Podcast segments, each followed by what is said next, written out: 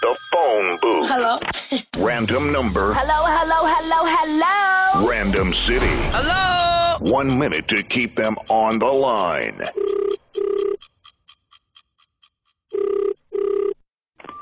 Hi. How are you? Fine, thanks. Um, my name's Honey. I was just wondering. I just got the load shedding schedule for the coming week um, by my house, and unfortunately, on Thursday night, I've got. I'm actually going out on a date with a really hot guy, and I need to get dressed, and I need to obviously like wash my hair and straighten it and stuff. So I was yes, wondering. and what does that do? Yeah, to so you? that, that's why I'm calling you. So I wanted to come over to your house to do it, and then go out on my date because I don't have I electricity. think you. I think you've got the wrong number. eh? No, no, no. What area do you live in? Uh, why do you want to know? Because then I'm going to come there on Thursday.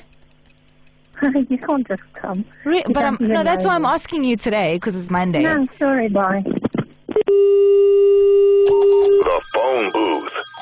Don't even think about leaving that booth.